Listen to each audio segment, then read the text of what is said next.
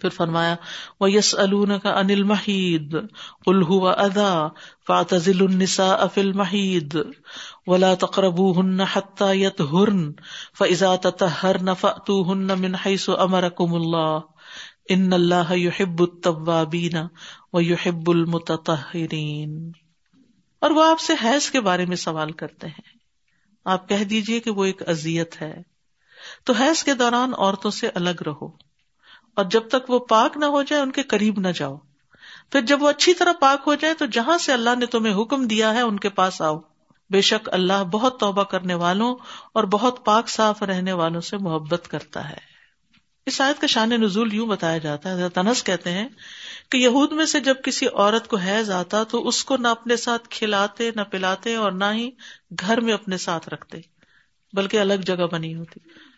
مجھے northern area کی طرف جانے کا اتفاق ہوا اور وہاں پر کچھ قبائل ایسے ہیں کہ جو اب بھی اس طرح رہتے ہیں کہ عورت کو اگر پیریڈ آ جائیں تو اس کے لیے الگ جگہ بنی ہوئی بلڈنگ جیسے ہاسٹل نما، وہ گھر سے اس کو وہاں بھیج دیتے ہیں۔ یعنی اس کے ہاتھ کا پکا ہوا کھانا نہیں، اس کے ساتھ لیٹنا نہیں، اس کے ساتھ کوئی انٹریکشن نہیں رکھا۔ اور ہم نے جا کے وہ بلڈنگ دیکھی، اس میں صرف عورتیں ہی عورتیں عورتیں عورتیں۔ تو بہت عجیب سی بات لگی کہ وہ کوئی کام کاج نہیں، ان کے ظاہر ہے سارا دن فارغ بیٹھے ہیں، کام تو گھر میں ہوتے ہیں۔ تو آج بھی اس طرح کی رسمیں موجود ہیں۔ تو یہود کے یہاں یہی رسم تھی کہ عورت کو الگ کر دیا جاتا تھا۔ لیکن اسلام نے آ کر اس چیز کو ختم کیا۔ تو پھر یہ کہ اس پر یہ آیت اللہ تعالیٰ نے اتاری تو نبی صلی اللہ علیہ وسلم نے فرمایا جمع کے علاوہ ہر کام کر سکتے۔ یعنی صرف فزیکل ریلیشن شپ درست نہیں، باقی ان کے ساتھ بیٹھنا، کھانا، پینا اور انٹریکشن سب کچھ جائز ہے۔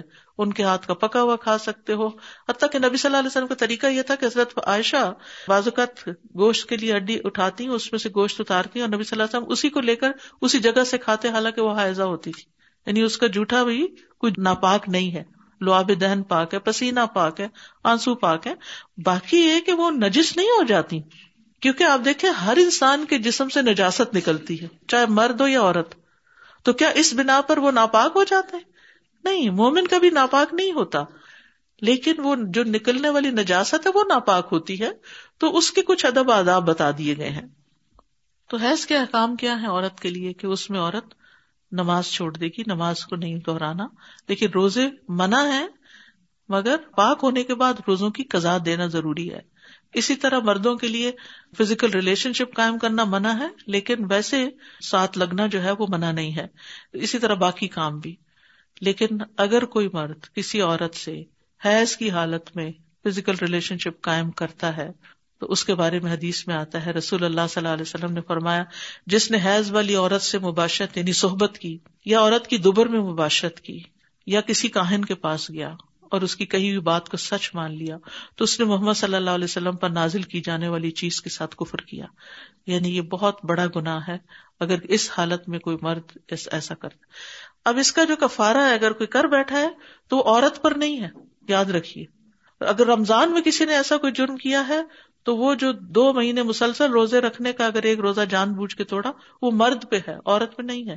کیونکہ عورت اس معاملے میں اور صرف تعاون کرنے والی ہوتی ہے انیشیٹ کرنے والی نہیں ہوتی۔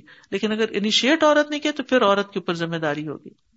نسا اکم ہر سلکم تو ہر سکم انا تم و قدیم انفسکم و تق اللہ والم ان کم ملاقو و بشر المؤمنین۔ تمہاری عورتیں یعنی بیویاں تمہارے لیے کھیتی ہیں۔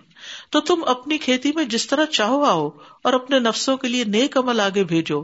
اور اللہ سے ڈرو اور جان لو کہ یقیناً تم اس سے ملاقات کرنے والے ہو اور مومنوں کو خوشخبری دے دیجیے یہ آیت بھی پچھلی آیت سے متعلق ہے۔ اب یہاں پر عورت کو ایک بہت قیمتی چیز بتایا گیا اور خاص طور پر عورت کو اس لیے کھیت سے تشبیح دی کہ کھیت بھی پروڈیوس کرتی ہے اور عورت بھی پروڈیوس کرتی ہے۔ اس میں کوئی برا ماننے والی بات نہیں ہے۔ کوئی بری مثال نہیں دی۔ آپ پوچھے کسانوں سے ان کو اپنی زمینیں کتنی پیاری ہوتی ہیں۔ تو پچھلی آیت میں یہ کہا گیا تھا کہ فاتل النصاف المحیض حیض کی حالت میں عورت کے پاس نہیں آنا۔ جب پاک ہو جائیں تو اس کا کیا مطلب ہے؟ حیض ختم ہو جائے اور وہ غسل کر لیں۔ تتا ہر فضا تتا ہر نہ کا مطلب ہوتا ہے نہا لیں۔ پھر اس کے بعد تم ان کے پاس آؤ۔ منہئی سو امرا کم اللہ جہاں سے اللہ نے تمہیں حکم دیا ہے۔ یعنی نیچرل وے میں۔ پیچھے سے نہیں۔ یہ منع ہے۔ ان اللہ یحب التوابین یحب المتطہرین، پاک صاف ہونے والوں سے اللہ تعالیٰ محبت رکھتا ہے۔ توبہ سے انسان گناہوں سے پاک ہوتا ہے، چاہے اندر کی ہو، چاہے باہر کی ہو، اور پاکیزگی اور صفائی جو ہے، جسمانی تہارت جو ہے، یہ اللہ تعالیٰ کو ویسے ہی بہت پسند ہے۔ یعنی صاف ستھرا رہنا، نہائے دھوئے رہنا، وضو کرنا، اپنے زائد بالوں کو اتارنا، استنجا وغیرہ درست طریقے پر کرنا خوشبو کا استعمال کرنا، صاف ستھرے رہنا، بالوں، ناخنوں، ہاتھ، پاؤں، ان سب چیزوں کی صفائی جو ہے، یہ اللہ تعالیٰ کو پسند ہے اور ایسا کرنے والوں سے اللہ تعالیٰ محبت کرتا ہے۔ یاد رکھیے، جب جان لینے والے فرشتہ آئے گا نا، تو جو پاک روح ہوگی، اس کو آ کے سلام کرے گا اور کہے گا، اے پاک روح، نکل اس بدن سے جو پاک صاف ہے۔ پاک روح پاک بدن سے نکل۔ تو اس لیے اگر نہانے کی ضرورت پیش آ جائے کسی وجہ سے، تو اس میں بہت تاخیر نہیں کرنی چاہیے کہ سارا سارا دن انسان، بعض عورتوں کی عادت ہوتی ہے، پیریڈ صبح ختم ہوئے اور شام کو جا کے نہا رہی اور بیچ میں نمازیں خراب ہو رہی ایسا نہیں ہونا چاہیے۔ جب بلڈ کا انکتا ہو جائے، ختم ہو جائے، تو ساتھ ہی نہا لینا چاہیے۔ کیونکہ پاک رہنا، صاف رہنا اللہ تعالیٰ کو زیادہ محبوب ہے۔ اسی لیے آپ دیکھیں حضرت بلال جو تھے، ان کے قدموں کی چاپ نبی صلی اللہ علیہ وسلم نے جنت میں آگے آگے سنی تھی۔ تو ہم نے پوچھا، بلال، تم کون سا ایسا عمل کرتے ہو؟ تو انہوں نے کہا کہ جب میرا وزو نہیں رہتا تو میں وزو کر لیتا ہوں، دو نفل پڑھ لیتا ہوں۔ یعنی وہ مسلسل وزو سے رہتے تھے۔ تو اگر ممکن ہو، کچھ لوگوں کو میں نے دیکھا ہمیشہ وزو سے رہتے ہیں۔ کچھ لوگوں کے لیے مشکل ہوتا ہے، ان کے پیٹ میں ایسی کوئی تکلیف ہوتی ہے کہ وزو زیادہ دیر قائم نہیں رہتا۔ لیکن جن لوگوں کو ایسا مسئلہ نہیں ہے، وہ لمبا ٹائم پاک رہ سکتے ہیں۔ تو یہ جتنی دیر آپ پاک رہیں گے اللہ تعالیٰ کی محبت ہی حاصل ہوگی۔ تو اس لیے پاکیزگی کا اہتمام کرتے رہنا چاہیے۔ اور پھر آپ دیکھیے کہ یہاں پر عورتوں کے ساتھ جو تعلق ہے، اس کو اللہ سبحان تعالیٰ نے نکاح کے ساتھ جو حلال کیا ہے، اس میں یعنی جب تم چاہو دن ہو یا رات ہو، اس میں کوئی ممانعت نہیں ہے۔ لیکن یہ کہ اللہ سے ڈرو، کسی کے اوپر ظلم زیادتی نہ ہو۔ عورت کے اگر حالات ایسے ہیں کہ وہ شوہر کے ساتھ تعاون کرنے میں ہمت نہیں رکھتی یا بیمار ہے یا تھکی بھی ہے، تو پھر اللہ سے ڈرتے ہوئے اس کے ساتھ تعاون کرنا چاہیے۔ اور اسی طرح بیوی کو بھی شوہر کے ساتھ تعاون کرنا چاہیے۔ کہ اگر شوہر کا دل ہے اور بیوی کا نہیں ہے، تو اس وقت ہر وقت حجت بہانا نہیں ہونا چاہیے۔ وطخ اللہ والم ان کو ملاقو اللہ سے ڈرو، یاد رکھو اس سے ملاقات ہے تمہاری۔ سبحان اللہ، کتنے پرائیویٹ معاملات ڈسکس ہو رہے ہیں۔ کتنے اندر کی باتیں ڈسکس ہو رہی اور یہاں تقوا کا حکم دیا جا رہا ہے۔ کیونکہ باہر تو کوئی آپ کو میاں بیوی کو لڑتے جگڑتے دیکھ کے فیصلہ کر سکتا ہے، یہ ظالم ہے، یہ اس کا قصور نہیں، اس کا قصور ہے۔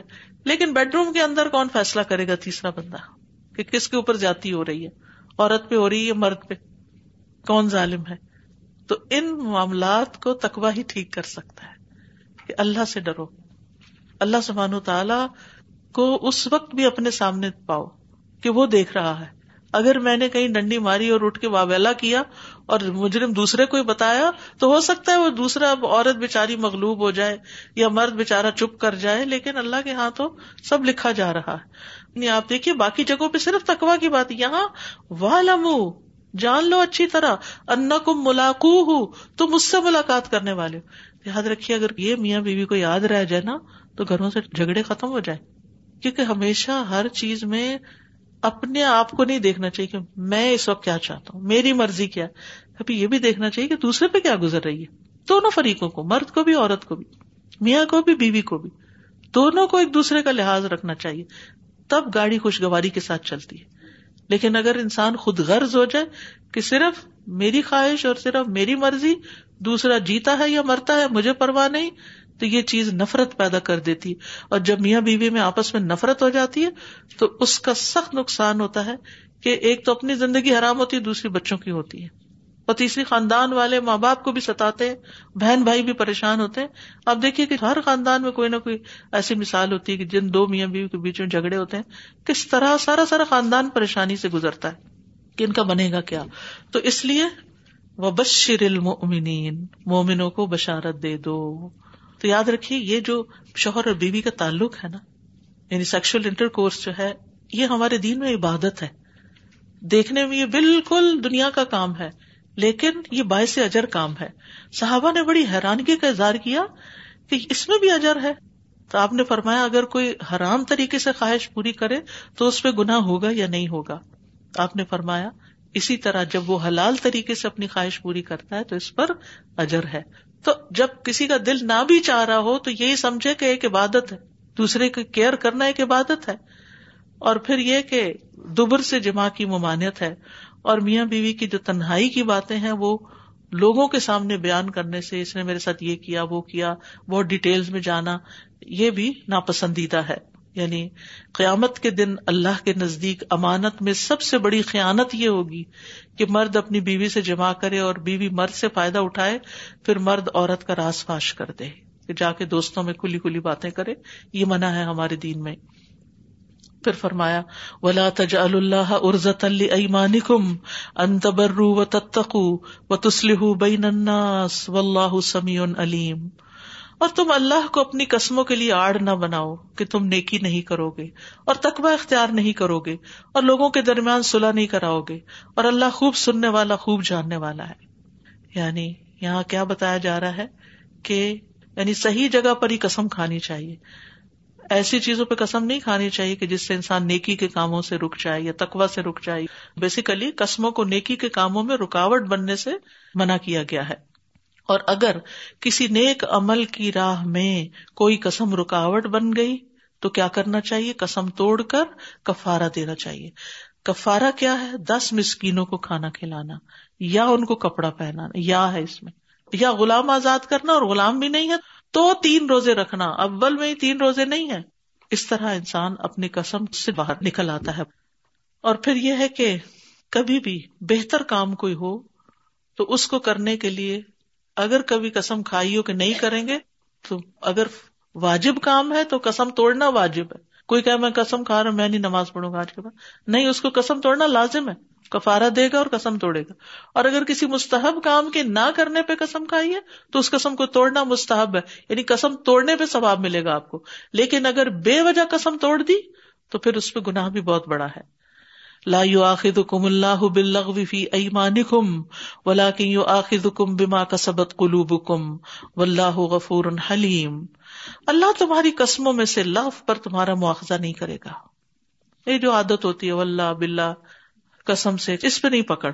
لیکن وہ اس پہ مواخذہ کرے گا جو تم نے دل کے ارادے سے کیا، پکی قسم کھائی. اور اللہ بہت بخشنے والا اور بہت علم والا ہے۔ تو قسم تین طرح کی ہوتی ہے۔ ایک لغ قسم ہوتی ہے جو ایسے تکیا کلام ہوتی ہے اور دوسرے جو منعقد ہو جاتی ہے اور تیسرے جھوٹی قسم۔ منعقد ہونے والی کے اوپر بات ہو چکی ہے کہ اس کو کیسے توڑ کے کفارہ دیا جائے۔ لیکن جو جھوٹی قسم ہوتی ہے، یہ ڈبو دینے والی ہے۔ جھوٹی قسم کیا ہے کہ انسان کسی کام کے بارے میں جو اس نے کیا ہو، قسم کھا کے کیا میں نے نہیں کیا، تو یہ جھوٹی قسم ہوگی۔ سب سے پہلے جھوٹی قسم شیطان نے کھائی تھی جب آدم علیہ السلام کو آ کے کہا تھا کہ اللہ تعالیٰ تمہیں اس لیے منع کر رہا ہے اس درخت کا پھل کھانے سے کہ کہیں تم بادشاہ نہ بن جاؤ اور کہیں تم ہمیشہ رہنے والے نہ بن جاؤ۔ تو تم کھا لو تو دیکھو کیا کیا تمہیں ملے گا۔ تو اس نے جھوٹ بولا تھا۔ تو جھوٹ بولنا برا ہے اور اللہ کا نام لے کے جھوٹ بولنا اور بڑا گناہ ہے۔ تو اس لیے یہاں پر زمین غموس کی ممانعت کی گئی ہے۔ ایسی قسم پہ کوئی کفارہ نہیں ہے، لیکن توبہ کرنا واجب ہے۔ اور اس میں انسان کچھ صدقہ کر دے۔ لیکن اس کی مذمت بہت زیادہ کی گئی۔ خصوصاً اگر جھوٹی قسم کھا کے کسی کا مال ہتھیایا جائے۔ جیسے لوگ کاروبار میں جھوٹی قسمیں کھاتے ہیں، سودا بیچنے، خریدنے کے وقت۔ اور یہ فجار کی علامت ہے۔ نبی صلی اللہ علیہ وسلم نے فرمایا، جس نے قطع رحمی کی یعنی رشتے داروں سے بے وجہ کاٹا یا جھوٹی قسم کھائی، وہ مرنے سے پہلے اس کا وبال دیکھے گا۔ یعنی کسی نہ کسی شکل میں اس کے سامنے آئے گی۔ نبی صلی اللہ علیہ وسلم نے فرمایا، جس نے جان بوجھ کے بڑی تاکید کے ساتھ جھوٹی قسم کھائی، وہ اپنے چہرے کا ٹکانا جاننا میں بنا لے۔ اس کے علاوہ یہ ہے کہ قسم ہمیشہ اللہ کے نام کی کھانی چاہیے، کیونکہ اللہ سب سے بڑا۔ باپ کی قسم، ماں کی، بیٹے کی، ان چیزوں سے منع کیا گیا ہے اور اسے شرک قرار دیا گیا ہے۔ یعنی ناپسندیدہ فیل بھی ہے اور اس کا پھر کفارہ ہے۔ اگر کسی بت وغیرہ کے نام کی قسم کھا لی کہ انسان لا الہ الا اللہ پڑھے۔ اب جب قسمیں کھانے کا ذکر ہوا تو بعض لوگ اپنی بیوی سے تعلق نہ رکھنے کی قسم کھا لیتے کہ آج کے بعد میرا تمہارا کوئی فزیکل ریلیشن شپ نہیں۔ ایک چھت کے نیچے رہتے لیکن آپس میں میاں بیوی والا کوئی تعلق نہیں رہتا۔ تو اس کے بارے میں فرمایا للذین یؤلون من نسائہم تربص اربعۃ اشہر فان فان اللہ غفور الرحیم جو لوگ اپنی بیویوں سے ایلا یعنی ترک تعلق کی قسم کھا لیتے ہیں ان کو چار مہینے کی مہلت ہے۔ پھر اگر وہ رجوع کر لیں تو یقیناً اللہ بہت بخشنے والا، نہایت رحم کرنے والا ہے۔ تو اس کو دین کی اصطلاح میں ایلا کہتے ہیں کہ انسان کوئی قسم کھا لے کہ میں ایک مہینہ تم سے جمع نہیں کروں گا۔ اس میں فزیکل ریلیشن شپ کے اوپر قسم کھانے والی بات ہے اصل میں۔ تو اگر اس مہینے کو وہ پورا کر لیتا ہے تو اس پہ کوئی کفارہ نہیں۔ لیکن اگر وہ اس سے پہلے توڑ دیتا ہے اور تعلق قائم کر لیتا ہے تو کفارہ دے دے گا۔ اور ایسی قسمیں توڑ ہی دینی چاہیے جو میاں بیوی کو جدا کرنے والی ہوں۔ لیکن اگر کسی نے بغیر کسی تعین کے قسم کھا لی، کبھی نہیں کروں گا۔ تو اس کو حکم ہے کہ چار مہینے تمہارے پاس مہلت ہے۔ یا تو اپنی قسم توڑو، کفارہ دو اور بیوی سے تعلق کرو، یا پھر تم اس کو طلاق دے دو۔ فن ازم الطلاق فن اللہ سمیع علیم اور اگر وہ طلاق دینے کا پختہ ارادہ کر لیں تو بے شک اللہ خوب سننے والا، خوب جاننے والا ہے۔ یعنی اللہ کو سب پتا ہے۔ یہ کیا بات ہوئی کہ اللہ سننے والا جاننے والا؟ ہے کیونکہ طلاق کے معاملے میں ایسے گپلے بہت سننے میں آتے ہیں۔ طلاق دے کے مکر جاتے ہیں ہم نے تو نہیں کہا۔ بیوی کہتی ہے میں نے خود اپنے کانوں سے سنا ہے۔ میاں کہتا میں نے نہیں دی۔ بہرحال وہ تو بات میاں ہی کی ہوگی۔ پکڑ اس کی پھر اللہ کے یہاں ہوگی۔ کیونکہ اللہ نے سن لیا۔ اور اللہ خوب جانتا ہے کہ دونوں کے درمیان کیا چل رہا ہے کون زیادتی کر رہا ہے۔ پھر ساتھ ہی فرمایا ول متعلقات یتربس نب انفسهن ثلاثه ولا يحل لهن ان يكتمن ما خلق الله في ارحامهن ان كن يؤمن بالله واليوم الاخر وبعولتهن احق بردهن في ذلك ان ارادوا اصلاحا ولهن مثل الذي عليهن بالمعروف وللرجال عليهن درجه والله عزيز حكيم اور طلاق یافتہ عورتیں تین حیض آنے تک اپنے آپ کو انتظار میں رکھیں یعنی شادی نہ کریں، عدت ہے ان کی۔ اور اگر وہ اللہ اور یوم آخرت پر ایمان رکھتی ہیں تو ان کے لیے یہ حلال نہیں کہ اللہ نے ان کے رحموں میں جو پیدا کیا ہے وہ اسے چھپائے کیونکہ حاملہ عورت کی عدت اس وقت تک ختم نہیں ہوگی جب تک بچہ پیدا نہ ہو جائے۔ تو عورت کہتی ہے کہ اس طرح تو میری شادی بڑی لیٹ ہو جائے گی تو بہتر یہ ہے کہ میں چپ رہوں اور عدت مختصر کروں۔ اور ان کے شوہر اس دوران انہیں لوٹا لینے کے زیادہ حقدار ہیں یعنی رجوع کرنا جس کو کہتے ہیں۔ اگر وہ اصلاح کا ارادہ رکھتے، ستانے کے لیے واپس لے رہے ہیں، تو بہت بڑا جرم ہے۔ اور ان عورتوں کے لیے معروف طریقے سے ویسے ہی حقوق ہیں، جس طرح ان پر ذمہ داریاں ہیں۔ اور مردوں کا ان عورتوں پر ایک درجہ ہے، اور اللہ بہت زبردست، بہت حکمت والا ہے۔ تو یہاں متعلقہ کی عدت کے احکام بتا دیے گئے ہیں کہ اگر کسی عورت کو طلاق ہو جائے تو پھر اس کے بعد وہ کیا کرے؟ تین مہینے تک، تین پیریڈ تک انتظار کرے، دوسری شادی نہ کرے۔ اس دوران خالی نکاح بھی نہیں ہونا چاہیے پرپوز بھی نہیں کرنا چاہیے۔ عدت گزرنے کا انتظار کرنا چاہیے۔ یعنی طلاق رجی ہو یا طلاق بائنا ہو؟ رجی کا مطلب وہ پیریڈ جس میں رجوع ممکن ہو، اور بائنا کا مطلب ہے جس میں رجوع نہیں ہو سکتا۔ دونوں میں عدت تین حیض ہے۔ اور وہ متعلقہ عورتیں جن کی عدت تین حیض نہیں، وہ کون سی ہیں؟ نمبر ایک، حاملہ عورت۔ اگر چار دن بعد وہ بچہ جن دیتی ہے، تو چار دن کے بعد عدت ختم ہو گئی، پانچویں دن وہ شادی کر سکتی ہے، قانونی طور پر۔ پھر اسی طرح ایسی متعلقہ جس کا صرف نکاح ہوا تھا، دونوں میاں بیوی اکٹھے نہیں ہوئے، تنہائی میں کہیں اکٹھے نہیں ہوئے۔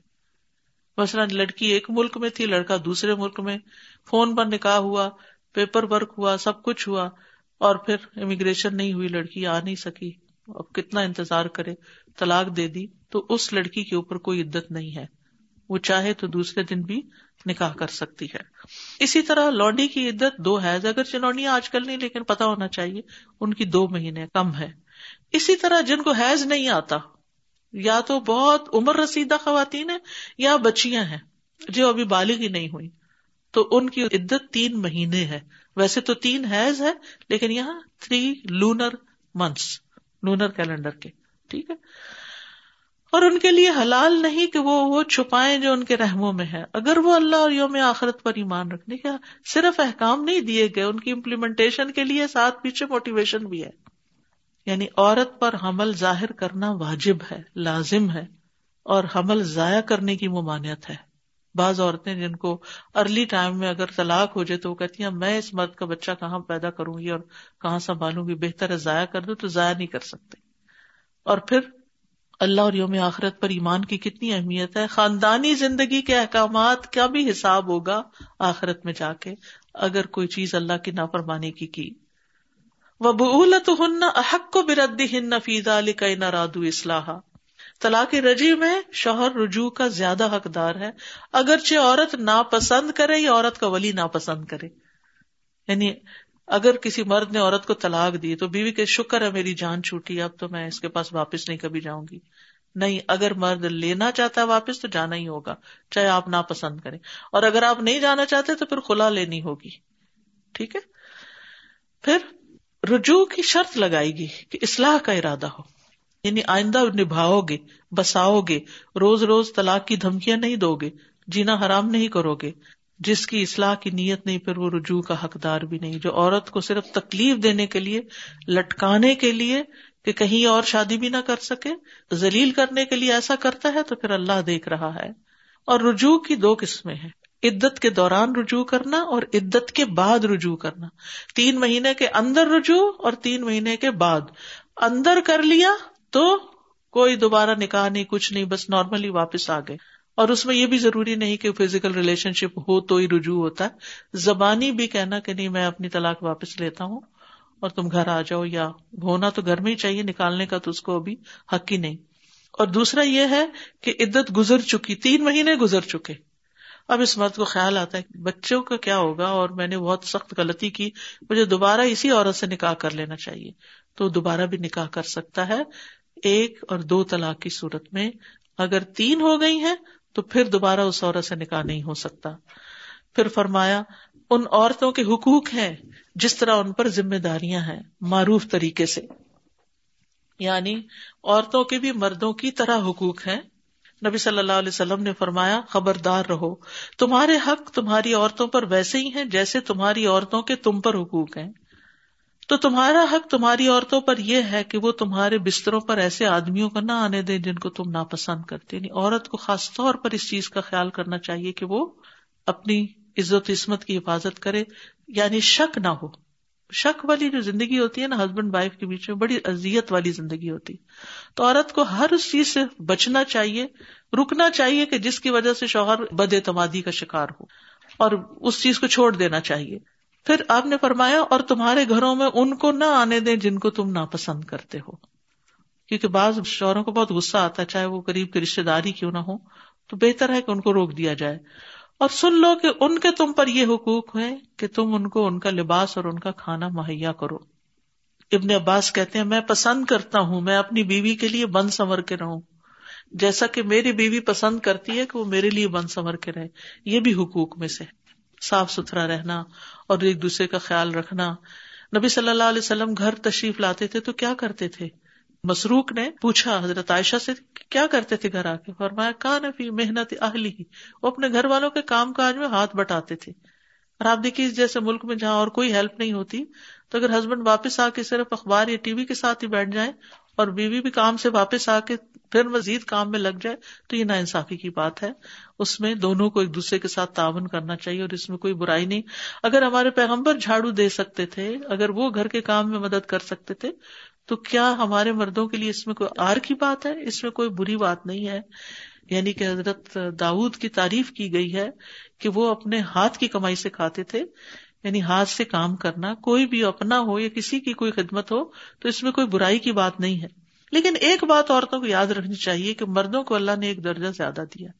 اس کا یہ مطلب نہیں کہ ان کی نمازوں کا اجر زیادہ ہے یا ان کے روزے کا یا ان کی نیکیاں ان کو زیادہ ملیں گی۔ نہیں نہیں، ایمان میں، عبادات میں، اخلاق میں، ساری چیزوں میں وہ برابر ہے۔ جو نیکی کرے گا، جتنی کرے گا، اس کا درجہ اتنا ہی ہوگا۔ عورت نیکیوں میں آ گیا تو اس کا درجہ بلند ہوگا۔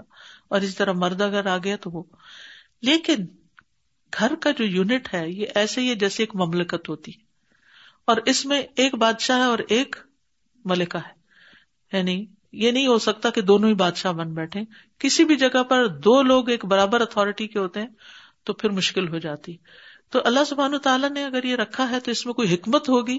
اس کو قبول کرنے میں بھی بڑے فائدے ہیں کہ انسان اگر یہ مان لے کہ ہاں مجھے ریسپیکٹ دینی چاہیے یا اس کا ڈسیزن فائنل ہے، تو اگرچہ گھر کے معاملات بھی مشورے سے طے ہوتے ہیں۔ لیکن یہاں پر شوہر کے حقوق کی اہمیت بتائی گئی ہے اور اس پر انسان اگر توجہ کرتا ہے تو اسی میں ہی فائدہ ہے۔ وہ آخر داوانا ان الحمد للہ رب العالمین۔ سبحان اللہ و بحمد کا اشحد اللہ اللہ اللہ انتا استخر کا و اطوب السلام علیکم و رحمۃ اللہ وبرکاتہ۔